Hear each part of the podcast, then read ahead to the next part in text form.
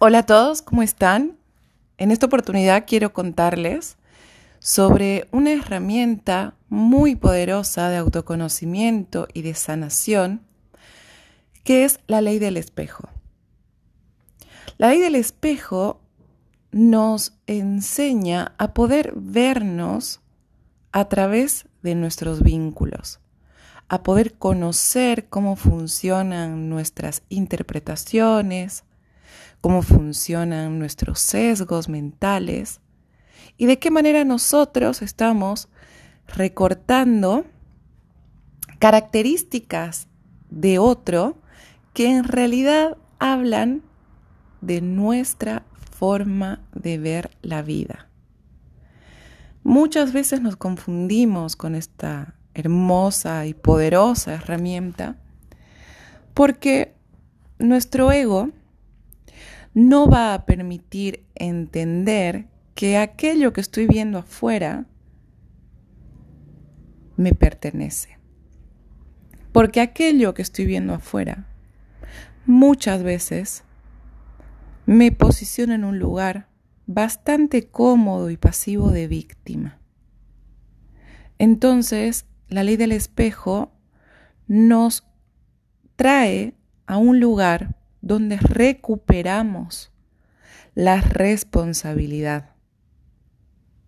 Esa responsabilidad de elegir cómo queremos interpretar lo que está sucediendo afuera. Que, desde mi perspectiva, es un camino hacia la libertad.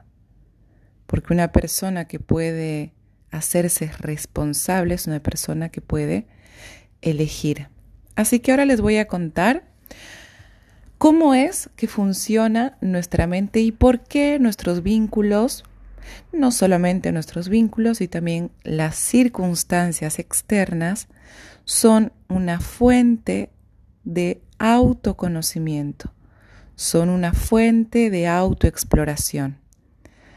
Y vamos a empezar por lo más importante, y es entender que la realidad externa es neutra. ¿Qué quiere decir que la realidad externa es neutra? Básicamente quiere decir que nuestro, nuestra realidad externa, o sea, lo que pasa afuera, puede ser interpretada de miles y millones de formas. Una misma situación puede ser percibida por diferentes maneras, por diferentes personas. Incluso una misma situación puede ser percibida de diferentes formas por una misma persona a lo largo del tiempo. Entonces, eso nos hace entender que de la realidad externa nosotros lo único que recibimos es información.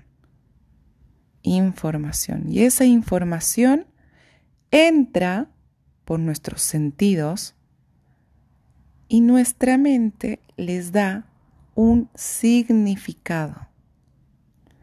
Entonces, la calidad de la experiencia que vivimos sobre eso que está sucediendo afuera tiene mucho que ver con nuestra mente, con nuestras interpretaciones, nuestros juicios, nuestras etiquetas, nuestras creencias, ¿sí? Esto nos va, nos va a ayudar para poder entender que si algo me hace mal, en realidad no es lo de afuera, sino es la interpretación que estoy teniendo acerca de eso que está pasando. La realidad es neutra, recibimos información de afuera y esa información que entra a nuestra mente le da sentido a la realidad, y por eso es que la realidad nos hace de espejo. No es que vemos la totalidad de las cosas que podemos ver, sino que vemos como nuestra mente es. Percibimos la realidad como somos, como pensamos. Y por eso es que les decía al principio que la realidad externa nos sirve para observar cómo estamos pensando, O sea que si una situación no, nos está generando sufrimiento, no tenemos que cambiar la situación externa, sino que más bien tenemos que cambiar la forma en la que estamos viendo esa situación. ¿Qué pensamientos? ¿Qué historia me estoy contando? Y para esto quiero dejarles un pequeño ejercicio. Y este ejercicio se trata básicamente en separar en dos una situación.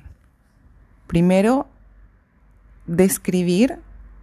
Para esto se pueden ayudar de un lápiz y un cuaderno. Describir de la forma más objetiva lo que está pasando. Por ejemplo, ayer le escribí a mi pareja y no me contestó, ah, tardó en contestarme tres horas, ¿no? Esa es la realidad externa contada objetivamente. Ahora vamos a describir la realidad interna, o sea, las interpretaciones, la historia que me conté acerca de esa situación. Por ejemplo, cuando mi pareja tardó tres horas en contestarme, en ese lapso de tiempo pensé que podría, me imaginé, pensé que podría estar engañándome, que podría estar con, con sus amigos y haberse olvidado de mí, que poco me considera, que poco me valora, eh, un sinfín de historias, o que le pasó algo, ¿no? Generalmente nuestro cerebro tiene la tendencia a imaginarse los peores escenarios. Y eso también tiene una explicación y, y tiene que ver mucho con el instinto de supervivencia que nos... Digamos que lo que hace es eh, siempre buscar los potenciales escenarios de peligro para adelantarse a una situación que percibe como peligrosa y estar preparado para eh, poder hacer algo con eso. Entonces, por eso no es que todos ustedes to- o yo seamos negativos, sino que nuestro cerebro, su reacción más instintiva e inmediata y en piloto automático es percibir e interpretar y observar los posibles escenarios de peligro. ¿Ok? Entonces, primero vamos a poner lo que está pasando objetivamente y la historia que me estoy pas- contando acerca de eso que está pasando. Y quiero que ahí observen y se pregunten, ¿esto que me estoy contando es una verdad absoluta?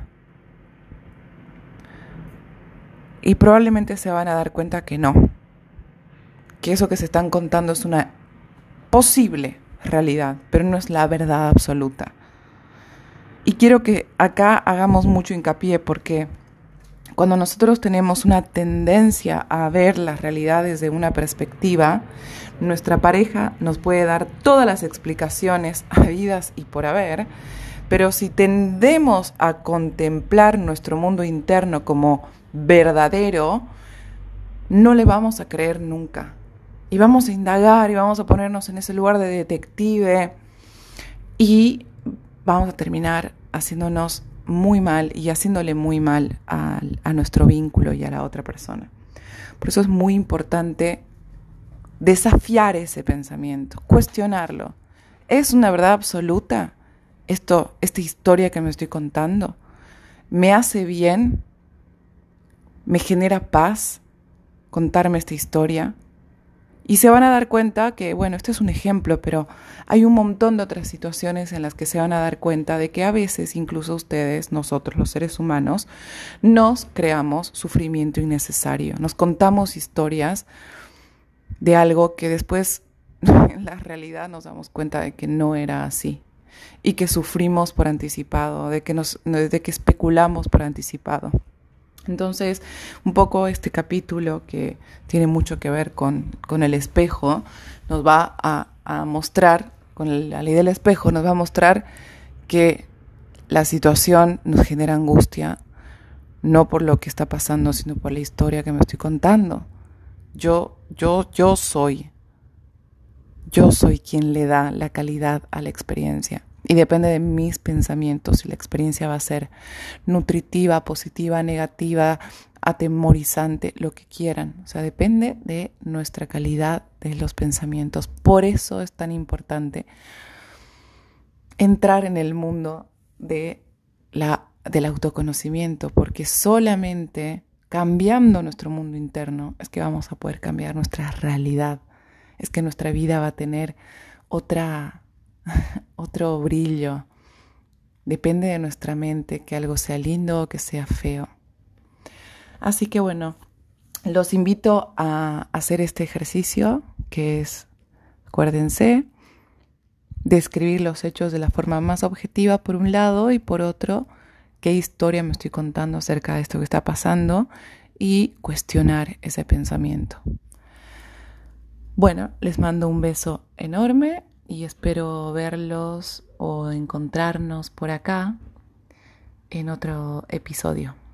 Un abrazo.